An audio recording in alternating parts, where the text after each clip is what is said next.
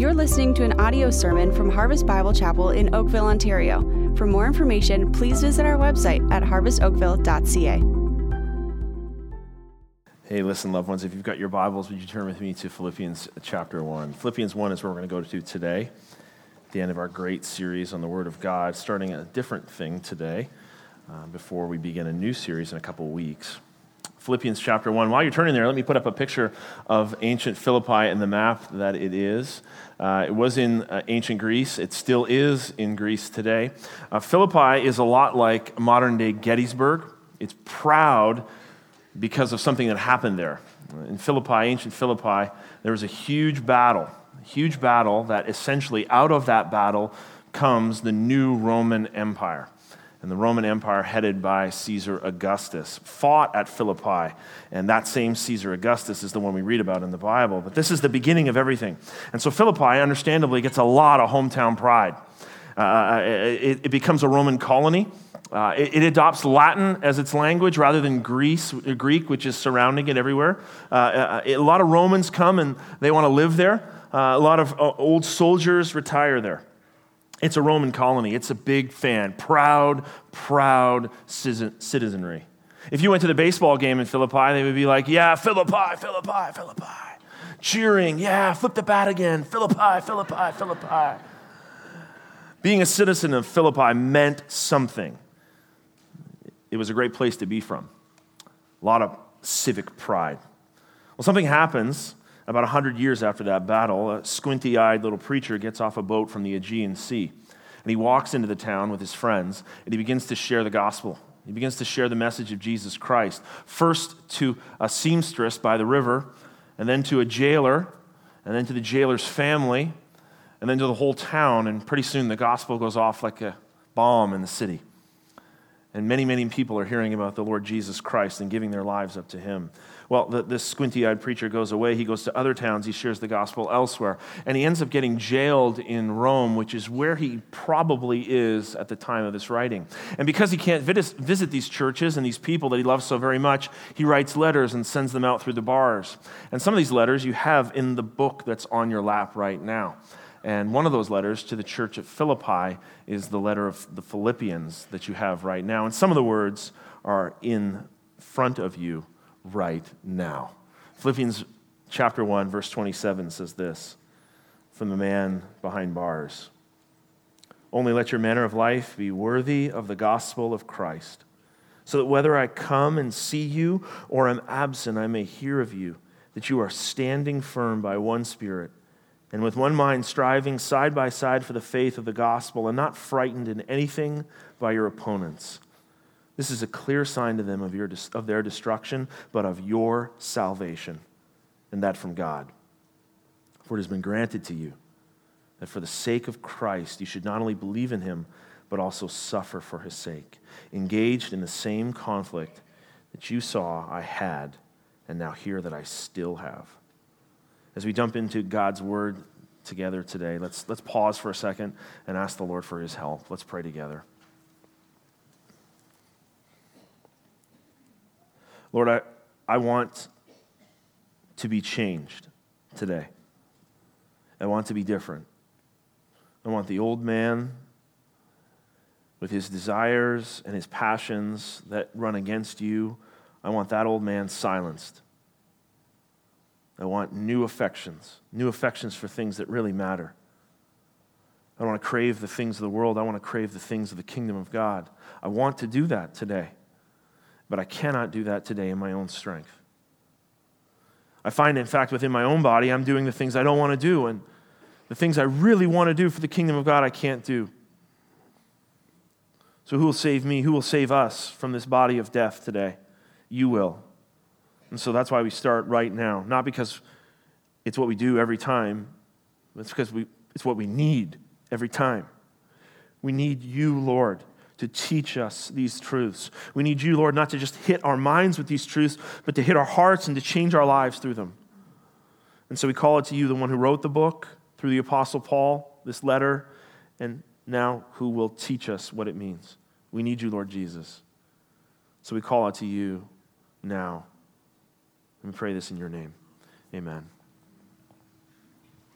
All right, let's jump into our text today. I want us to see right away what Paul's getting at. What his main driving thrust behind this passage is, is right there in verse 27. Paul starts the passage this way only, only, only. Now, before we go any further, just let me tell you this one thing about only, okay, really quickly. That word only is a double emphatic. He, he puts two words together to make it seem like so important. It's like, it's, like, it's like he's saying, hey, hey, stop the presses. Pay attention to this. What I'm about to say is hugely important. If, if Paul was standing up here in a suit and preaching, he'd say something like this Hey, hey, hey, hey, hey, look up here. Hey, hey, listen up. Turn to your neighbor and say, He'd say something like that. This is so important what's about to come. Are you excited to find out what it is? All right, well, we're going there anyways. it says, Only, only, only. Listen up. This is important. Above all, let your manner of life be worthy of the gospel of Christ. Let your manner of life. Hey, proud citizens of Philippi. Paul uses a word there that says citizen in it. You can't see it. What he's saying is live as a citizen worthy of the gospel. You love that you're from Philippi. You cheer for Philippi. Hey, hey, hey, hey, how about you live worthily as a citizen of Christ and the gospel of Christ? You've got, you've got one life, Philippi. Live it worthily for the gospel of Christ. That's his main point. You've got one life. Live it worthy of the gospel of Christ. Have you thought much recently about the kind of legacy that you'll leave? Have you thought much about the kind of life that you're living? You know, with every year that passes, I begin to think more and more about this. I think it's getting older. I think it's realizing that life is short. I read this even this week in, in, in, Psalm 39. It says, Oh Lord, make me to know my end and what is the measure of my days. Let me know how fleeting I am. Behold, you've made my days as few of handbreadths, and my lifetime is as nothing before you. Surely all mankind stands as a mere breath. You want to know when I read that? I read that this week, just recently, on my birthday. Yay. Life is short. Translation. Live it. Translation. You get a set number of days, just a set number of days. Use them well. Have you thought much about this? Have you thought much about your legacy? Paul has. He's getting older. He's in a crisis. He's locked in jail. Being locked in jail gives you time to think about things like this. And he calls the church at Philippi to live a life that matters. What does a life that matters really look like? Have you, have you thought about that? Have you thought about what does it look like to live a life that matters? Have you asked yourself the question recently, will my life matter? Is my life going to be like a footprint set in concrete, or is it going to be like a footprint set in sand that the shore waves just wash away? Listen, listen, listen. The time to start thinking about these things. The time to start thinking about whether my life matters. The time to start thinking about the legacy that I'm leaving. Guess, guess, guess when that is? Guess when that is for the young man? Guess when that is for the old man? Guess when that is for the grandmother, grandfather? Guess when that is? Guess when that is? It's right now. Right now. That's the point of the passage today. Here's the main point if you want it it's this one word live. Live. How about this? Really live. Or how about this? Live a life that matters. Or in the negative, don't waste your life. Why do you need to hear this message today? Why do I need to hear this message today? Well, because apart from God convincing me that this is true, I will, I will waste my life. I will do it. I will not live for anything that matters. I'll live for things like rest or, or peace. I'll live for possessions. I'll live for money. I'll live for power. I'll live for fame. I'll live for vacations. I'll live for sex. I'll live for food. I'll live for coffee. I'll live for the addition to the home. I'll live for the car. I'll live for the boat. I'll live for that great nap. And you know what? You know what? Here's the truth. Satan will call me all the time. Hey, hey, hey, come, come, come, come this way. Come this way. Just, just live that life.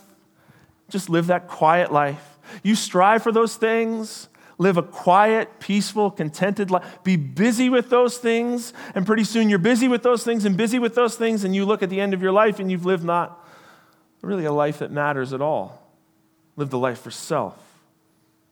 Listen, I know that there are people here who struggle with this today. Why do I know this? Why do I know this? Because I know this myself, that I live for these things too often. I look back and is this it? Is this it? Is this what I'm living for? Is this really going to be my legacy? Are you asking that question today? Is this it? Is this all I'm living for? Is this going to be my legacy? What's going to, what's going to look like on my tombstone? I going to say, here lies Craig Turnbull. This guy really knew how to take a nap. what about you? Here lies you. You took a lot of vacations. You drank a lot of coffee.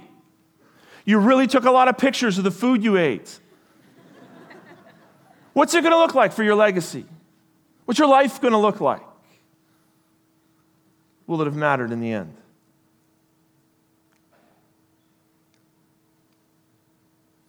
I want to change.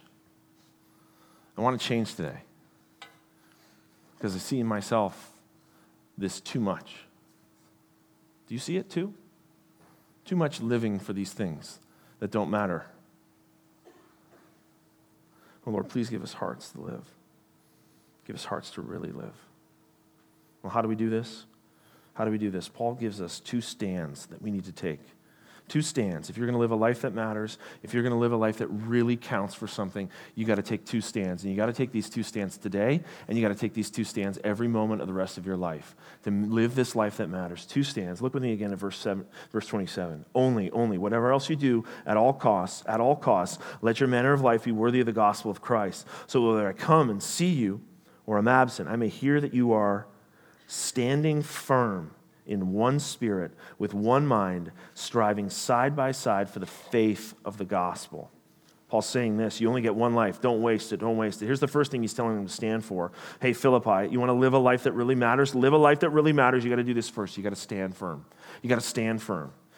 You want to be good citizens of the gospel? You want to be good citizens for Christ? First thing you need to do is to stand firm. You got to, you got to stand up. You got to get on your feet. Don't run away. You got to stand firm. Dig in, hold the ground. No soldier sits down on the battlefield. No citizen of the gospel of Christ does that either. But notice the words he chooses to use in this passage. They're very telling. Only, only, only let, let your manner of life be worthy of the gospel of Christ. And he says this, he says this, that I may hear that you are standing firm and listen, listen, in one spirit, with one mind, striving side by side. What's he saying there? It's not enough to stand up. It's not enough to stand alone. You stand together.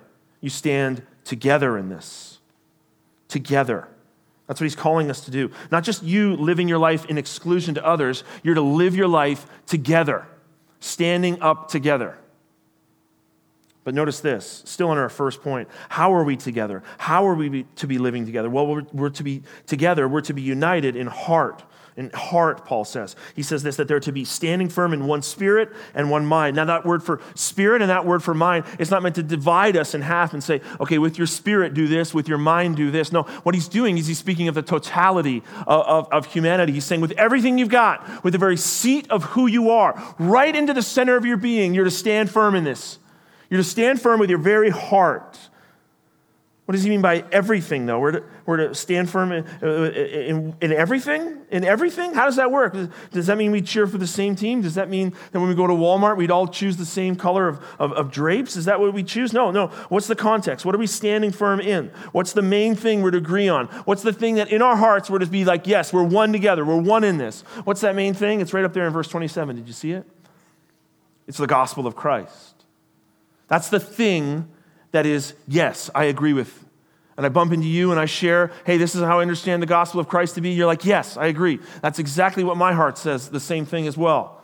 We're exactly on the same page with the gospel of Christ. The gospel of Christ. That's what we're to stand firm in. But what is the gospel of Christ? What is the good news of Christ? It's the death of myself in the death of Christ. It's the very bad news that I'm a very bad sinner. It's the very bad news that I've lived my life apart from God for my own sake, for my own glory, for my own praise, for me, that I have chosen to reject the righteous standards of a holy and an awesome God who created me and who loved me before the foundation of the world. I've chosen to reject that, and I've chosen to make up my own rules in this life. I've thrown away the rule book and written my own rules. Rule number one live for me. That's the bad news, is that I've lived like this. This is the kind of person I am inside of myself. And the bad news gets even worse, is that I'm under conviction, and as a sinner, I'm alienated and, and, and sit under judgment from God. Not only am I estranged from God, not only am I living my life for my own way, now I'm, now I'm distanced and under judgment by God. And listen, if I die, as millions do each day, in only that place of being distanced from God, then I spend the rest of my life, I spend the rest of eternity apart from Him. That's the very bad news of the gospel of Christ. But there's very good news. The very good news is that that's the way I'll live unless, unless I throw my life down at the feet of Jesus Christ. Jesus, God in flesh, who came for me, who, because of his ocean of love, took my judgment he took my sin, He took my wrath, and He pushed me out of the way of the train. And He took the death that I deserved. And that ocean of love washes over me. But I got to throw my life down. Is the gospel. That this is what I did, but look at what Christ has done. And that through, through faith, I can take hold of that forgiveness even today. That's the gospel of Christ. That's the message we're to agree on. Why does Paul say we're to agree on it? Because so many people disagree on it. So many people say, no, it's not that way, it's this way. That's not the good news. The good news is this. A.W. Tozer saw this kind of difference of opinion related to the gospel, and he wrote a book called A Dwelling Place. He wrote it almost 50 years ago, and this is what he said about the gospel and how it's being twisted and turned. He said this The new cross that's being spoken of today does not slay the sinner, it redirects him. It gears him into a cleaner and a happier way of living and saves his self respect. To the self assertive, it says, Come and assert yourself for Christ. To the egotist, it says, Come and do your boasting in the Lord. To the thrill seeker, it says, Come and enjoy the thrill of fellowship. The Christian message is slanted in the direction of the current vogue in order to make it more acceptable to the public. And then he says this But the faith of Christ does not parallel the world, it intersects it. In coming to Christ, we don't bring our old life into a higher plane, we leave it at the cross, dead we who preach or who declare the gospel must not think of ourselves as public relation agents trying to establish goodwill between God and the world. And then he says this quote He says this We must not imagine ourselves commissioned to make Christ acceptable to big business, to the press, to the world of sports, or even modern education. We are not diplomats. We are not diplomats, but we're prophets. And our message is not a compromise, but an ultimatum. Here is the truth you're a sinner separated from God. And if you do not repent, if you do not turn to Christ, throw your life down at his feet and ask for forgiveness and receive the gift of salvation in him, then you will, then you will perish. That's the ultimatum of the gospel. But that's not a popular message. But that's the truth.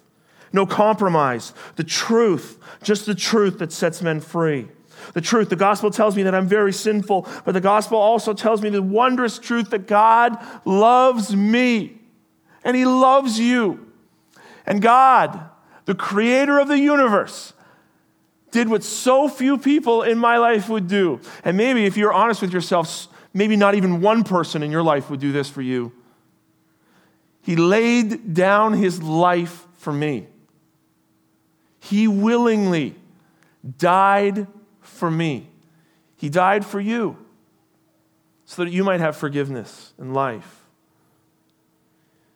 He pushed you out of the way of the train of God's wrath, and He takes it, and He dies. He gets the death, He gets the wrath. You get forgiveness, you get life, you get adoption, you get freedom. But listen, you must lay down your life. You must lay down your life to take His up. That's a repentance by faith. And that is the deep, deep depths of the love of God. That's the gospel. That's the gospel we hold to. And that's what's supposed to be on our hearts. This is what marks us. This is what defines us. When I bump into you and I share the gospel, you're saying, Yeah, that's the gospel I love. It's the reason why many of you, when I'm sharing the gospel, you're like, I love that. I love that truth.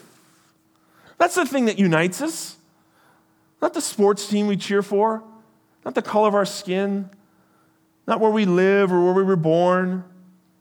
not about the version of the Bible we use or the name of the church we go to. What unites us in mind, what unites us in our heart is the understanding that God has loved me, God has loved me, and He died for me, even a guy like me. Well, that's what's supposed to hit our hearts. That's what's supposed to unite us. That's what Paul says. But, but it doesn't just stay there.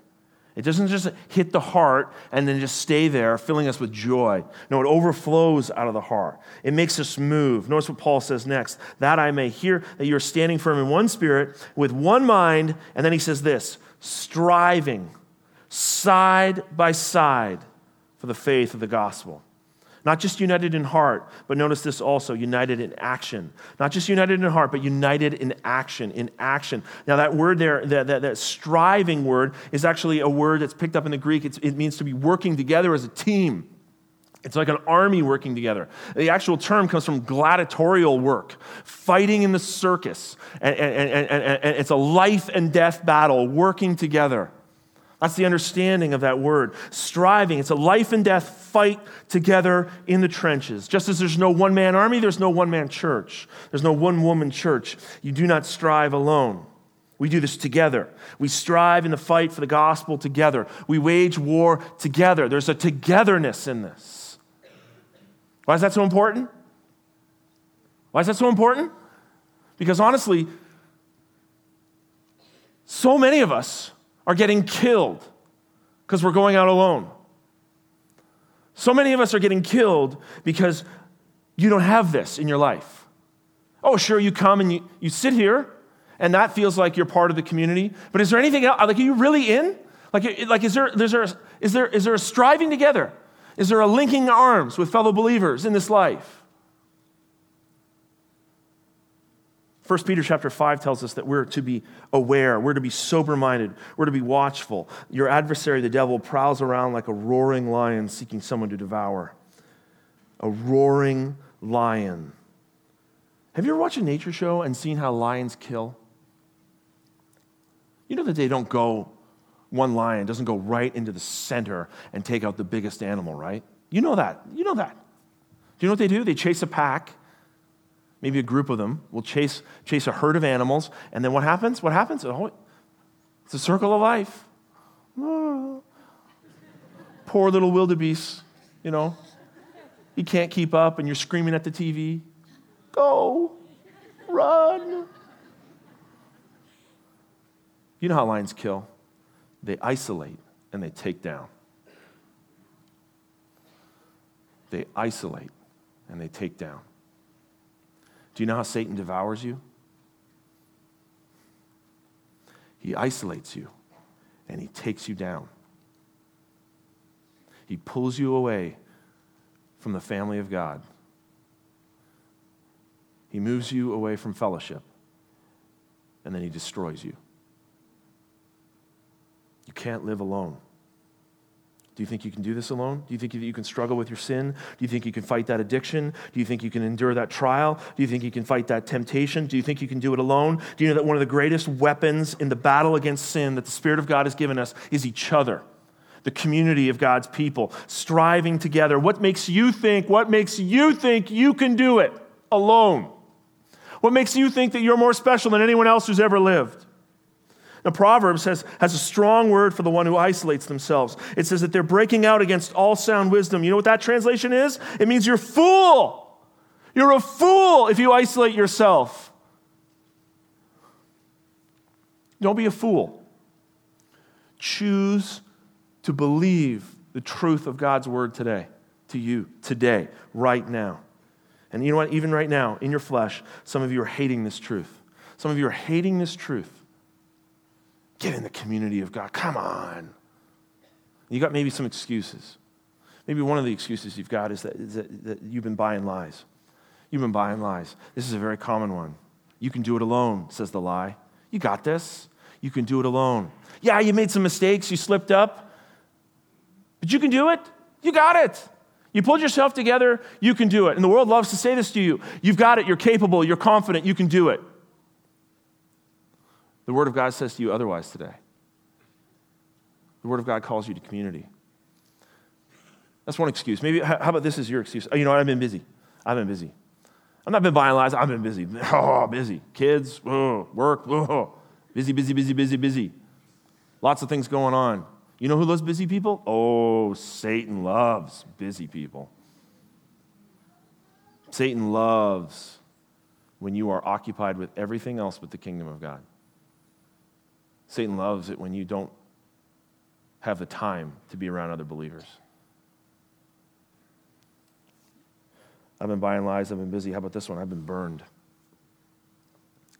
Yeah, Christian community, right. Listen, I've been burned. I've done that before. I've done that at my old church. I've done that at this church. I got in. The people of God who were supposed to be loving and caring, and I didn't get that. I shared. I got hurt. I got broken. I got burned. Listen, the Word of God, the truth of God's Word for you today is that, yeah, of course you would.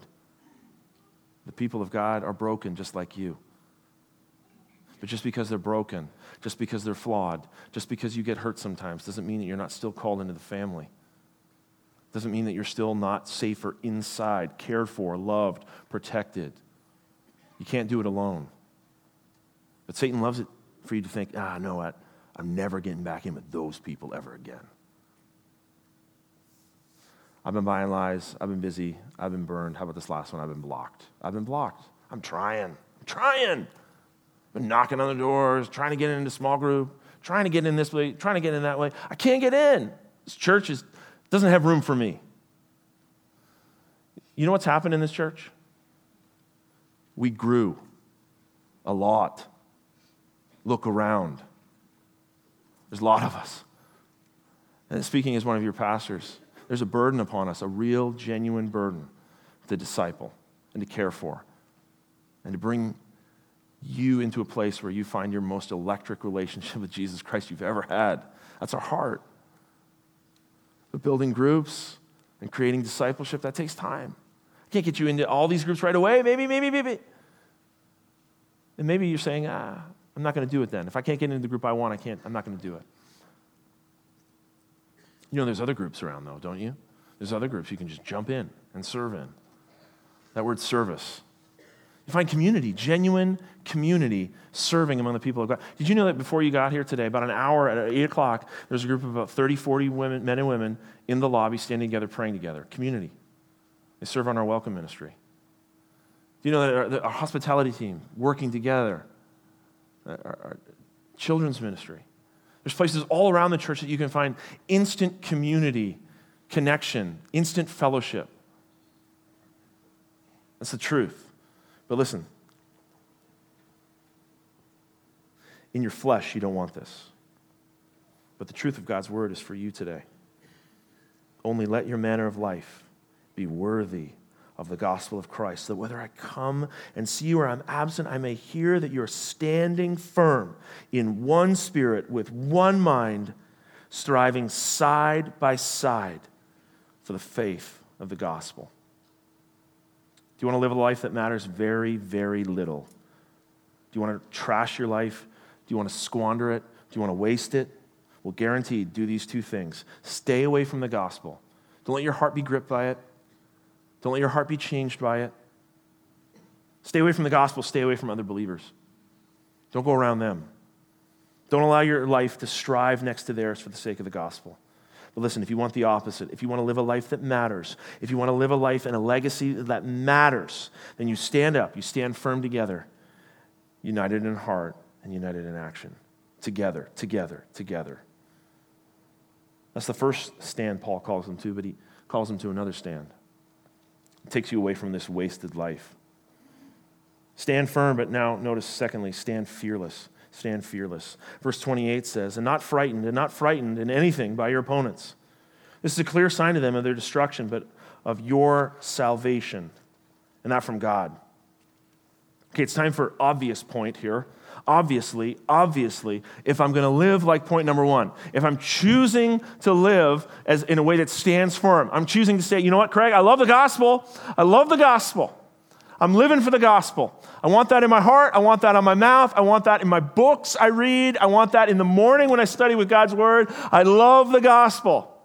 And I love the people of God. I'm getting in fellowship, gonna, gonna work together, strive together, live together. I'm doing this. I'm doing this. Then the obvious point number one is gonna happen is this uh, opposition is coming. Opposition will be coming. If you're gonna live, you're gonna choose to live like this for Christ, then opposition is coming.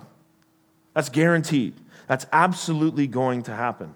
1 Corinthians chapter 1, Paul writes this letter earlier, and he says that the message of the cross is foolishness to those who are perishing. And for the Philippians and around them, it was foolishness for the, for the others around them. There were Roman authorities, there were Jewish authorities, there were townspeople, there was, they, were, they, were, they were hated by, by, by false teachers. There was opposition. There was opposition for the Philippians. In fact, Paul's first visit to Philippi included him getting in jail. There's opposition. If you're going to live like that, there's opposition. It's like that in the world today, too. It's like that in the world today. If you haven't noticed, the world hates. That's a, that's a strong word but it's true. The world hates the message of the gospel just as much because it tells them that they're wrong and they're in desperate need of a Savior.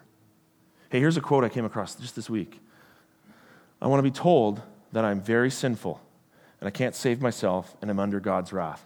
Let me read that again.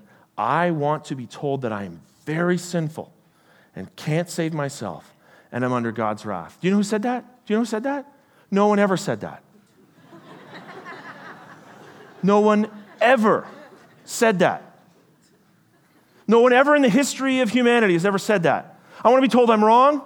I want to be told I'm under God's wrath. I want to be told I'm facing judgment. I want to be told I'm going to be separated from my loved ones. I want to be told I'm going to hell unless I follow this book.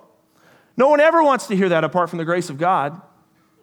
And how remarkable is it that you are sitting here today and you heard that and you believed it to be true. That's who I am. I need this grace. But the world, the world does not want to hear this. That's what sin does. It blinds us to the truth. You tell me that message, and I'll hate you for saying that to me. I don't care who you are. I don't care if you're my wife. I don't care if you're my husband. I don't care if you're my kid. I don't care if you're my boss. I don't care if you work for me. I will hate you if you tell me those words. The world hates that message. Opponents are coming. Bank on it. But, but, Paul says, do not be frightened in anything by your opponents. That word for frightened there, it's only used once in the New Testament, but it's used elsewhere in surrounding Greek literature to, to refer to stampeding horses. Don't go, don't go panicking. Don't go stampeding. Don't go running off. Don't go throwing up everything that you love and everything that you know and everything you believe to be true just because there's opposition. Don't go losing it here. And then Paul gives two reasons. I love this. Paul gives two reasons why we don't need to be afraid. Again, this is still under point two. Uh, why do we not need to be afraid of these opponents? Well, first, here's the first thing Paul tells us is because because we win. We win in the end with salvation. Don't be scared by these opponents. You win in the end with salvation. You see what he says there in the second part of verse 28? This is a clear sign to them of their destruction, but of your salvation, and not from God. Don't be afraid. Don't be afraid. Don't be afraid, Philippi. Don't be afraid, Harvest. Don't be afraid when the opponents come. Don't be afraid. And when you're not afraid, when you stand firm in the truth that you'll be saved, that you're saved, that your salvation's coming, when you stand firm in that truth, then you guarantee their destruction. You're proving to them that they're going to fall. You're proving to them they're going to fail. How can you? How can you not be afraid when opposition comes for the sake of the gospel? How can you do this? Well, because what can they do to you? Look up in Philippians chapter 1, verse 21. Paul says this For me to die, for me to live is Christ, and to die is gain. You know what the summary of statement of that verse is? What are you going to do to me? What are you going to do to me? What can you do to me? Have you thought about that? What can the opponents do to you? Are you going to hurt me? You going to take things from me? Don't you know who I have? Don't you know where I'm going? That's the hope of the believer. You're going to take away my, my, my, my food I'm going to eat? Well, the Lord will meet my needs. You're going to take away the house that I live in? Well, the Lord will find me a new house to live in. The Lord will find shelter for me. What are you going to do? Take my job away from me? The Lord will meet my needs. What are you going to do? Take my family away from me? Well, the Lord will prove himself sufficient for me in the loss of my family. What are you going to do? Take my life? You take my life? I go to Jesus. You lose every way. What can you do to me? What can you do to me? You know, I remember about 15 years ago, I was traveling in the States. I, I, I took ill and uh, uh, had to be rushed by ambulance to a hospital. I'll save the suspense of the story. I got better. Um, but, you know, American hospital system's different than ours, and so there's bills and stuff like that. And we had a great insurance company back home, and we came home, we submitted the bills, they started communication. But in the process, there was a creditor that kind of slipped through, and from the States. And they called us, uh, you know, was, this was in Seattle. So they called us from Seattle, this creditor. And, uh, you know, I'm not, I'm not speaking against a creditor if, if you do that job, but, but there's like, there's, there's certain tactics you use, right? You use forceful language, and, and, and, and this particular gentleman was like threatening language. You know what we're going to do? We're going to come and, you know, get on the phone with him. Hello, yes, yes, you have an outstanding bill of, you know, a quarter of a million dollars or whatever it was. It wasn't that much. Uh, and it was like, he, he, how sick was he? No, it's, it's okay. Uh, uh, it really wasn't big. Just no letters, no cards. Um, but like, hey, you owe this much. Give us your credit card number. You're paying it now. Oh, I'm not. Uh, my insurance company's dealing with it. Haven't you heard? Oh, no, no, no, no. You give us the money now. We'll deal with the insurance after. You give us the money now, or else we're going to do this. You give us the money now, or we can affect your credit rating. You give us the money now, or we can take your house. You give us the money now, or we're going to take everything away from you. We're going to take it all away from you if you don't give us the money now. You know what I'm doing as I'm sitting there? Thousands and thousands of miles away in Canada, I'm looking at my phone going, What? And I'm sitting there, Do you know where I live? There's a border, an international border between you and I. You can't get to my banks. You can't get to my money. You can't get you can't touch me. Listen, loved ones, that's the same confidence the believer of Christ has. What are you going to do to me? You think I live for this world? You think I live for the stuff of the world? You're going to take my, you're going to wreck my car? I'm going to get a flat? You think I'm going to lose my job? What does it matter to me?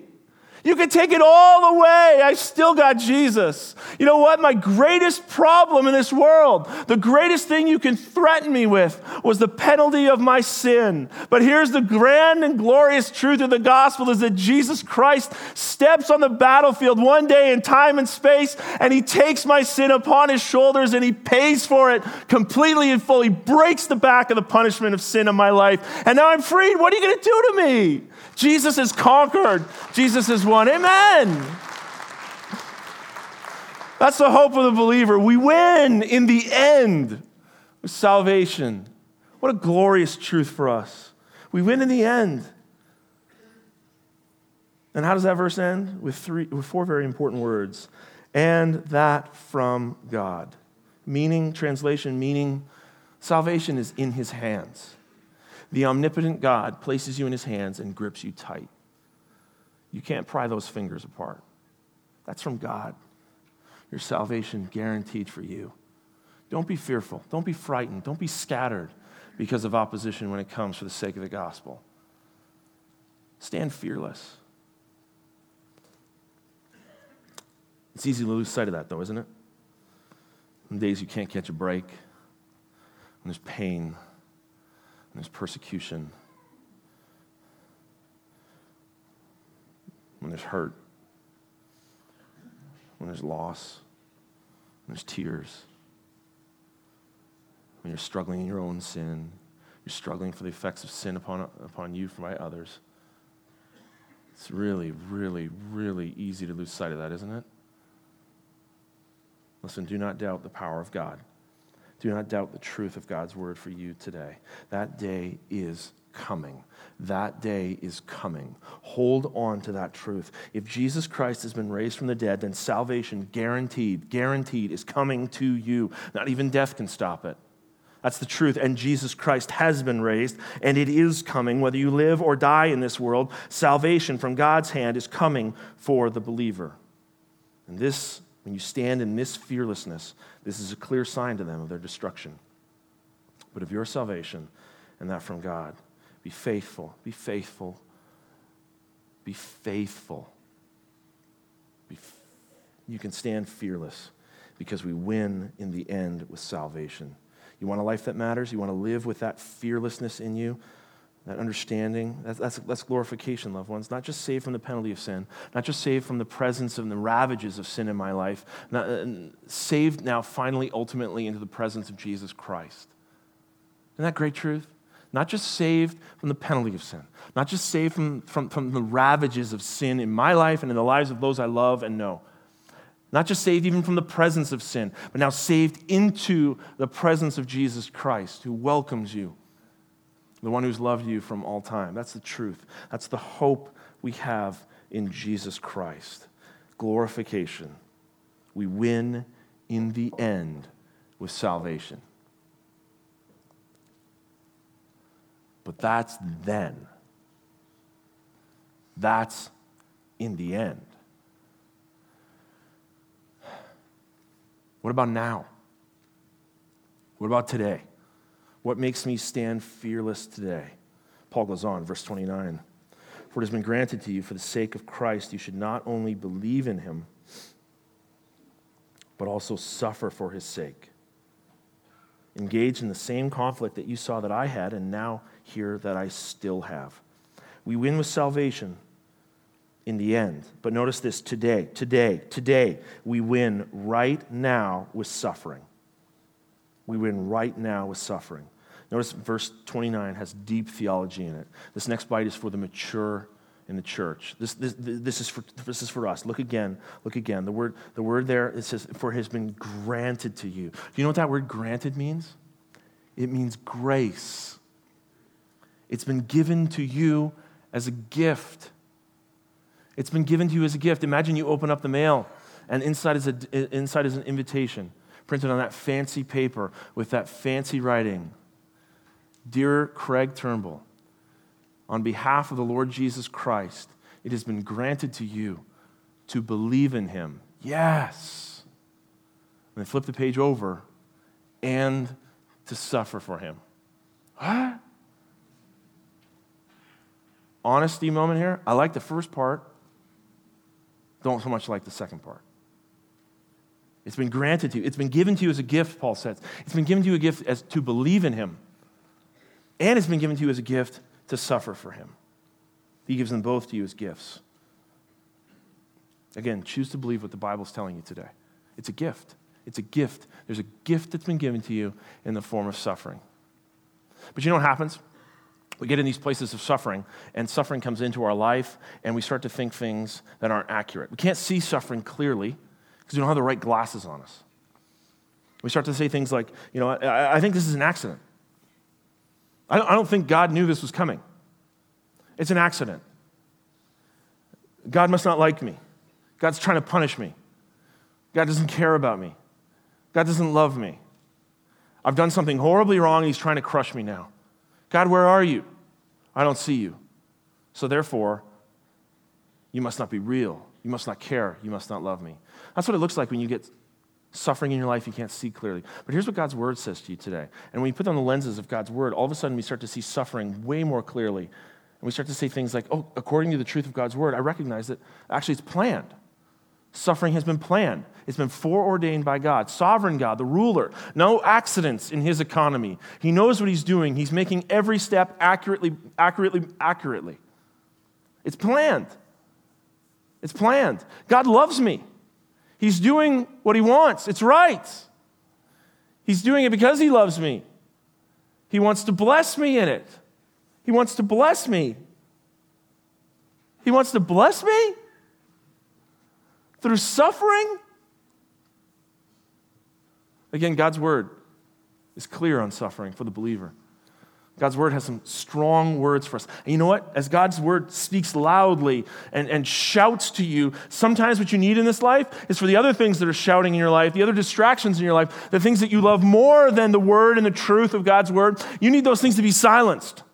Sometimes the job that screams so loudly in your life and tells you, I'm the most important, I'm the most important. Sometimes the person that screams so loudly, I'm the most important, I'm the most important. Sometimes the, the, the, the, the, the, the hobby that screams so loudly, I'm the most important, I'm the most important. Sometimes the appetite for food or for things in this world screams so loudly, I'm the most important, I'm the most important. What you need is for someone to come along and say, Be quiet and strip it away. And the job's gone and the things you love gone, and suffering comes in. And all of a sudden, now you can hear the Word of God screaming to you loudly, saying to you things like, I am the God who promised you would never be forsaken. I'll never leave you. I'm the God who promised that I would bring you more joy than anything in this world. And with those things gone, you'll find out what that's like. I'm the one who will meet every need. I'm the one who's stronger. I'm the one who is more sufficient for you. I'm the one who will bring you true, real peace. Not those things. I'm the one who will be your fulfillment. Not those things. I'm the one who will bring you complete satisfaction. The suffering, the grief, the pain that you have right now is just temporary. Wait, just wait until that final joy. Wait until that graduation day and then and then. And listen, maturity takes hold of these truths. Maturity says yes. And maybe even today for you, you came in with a load. What is God doing to me? This is what God's doing to you. He's trying to show you these things. And when you take hold of these truths, you start to believe them. You start to take them in your heart. And you read words like Jesus says, in this heart, in this world, in this world, guaranteed you will have tribulation. But take heart. I've overcome the world. Or what Paul says elsewhere this slight, this momentary affliction is preparing for us an eternal weight of glory beyond all comparison as we look not to the things that are seen, but to the things that are unseen. That's the truth of God's word. We win, we win now with suffering as the things that we think are most important are pulled away from us and we take hold of the one who is the most important. We win now with suffering. And then we win then with salvation. That's why Paul says, stand fearless, stand fearless, stand fearless. So, all in favor of not wasting this life. All in favor of not living for things like rest or peace all in favor of things, not living for things like the toys in my garage, or money, or fame, or power, or vacation, or status, or sex, or food, or coffee, or uh, uh, additions to the home, or the car, or the boat, or more sleep. All in favor of not living for things that don't matter one nanosecond into eternity. All in favor of living a life that matters, a life that counts, a life that is worthy of the gospel of Christ. Listen, listen, the time is now. The time is now to start thinking about the legacy you'll live, leave. The time is now to start thinking about the life you're going to live. The time is now. Paul calls us to stand firm, to stand fearless, make it count. Only, he says, only one thing. Think about this. Only let your manner of life be worthy of the gospel of Christ. Let's pray.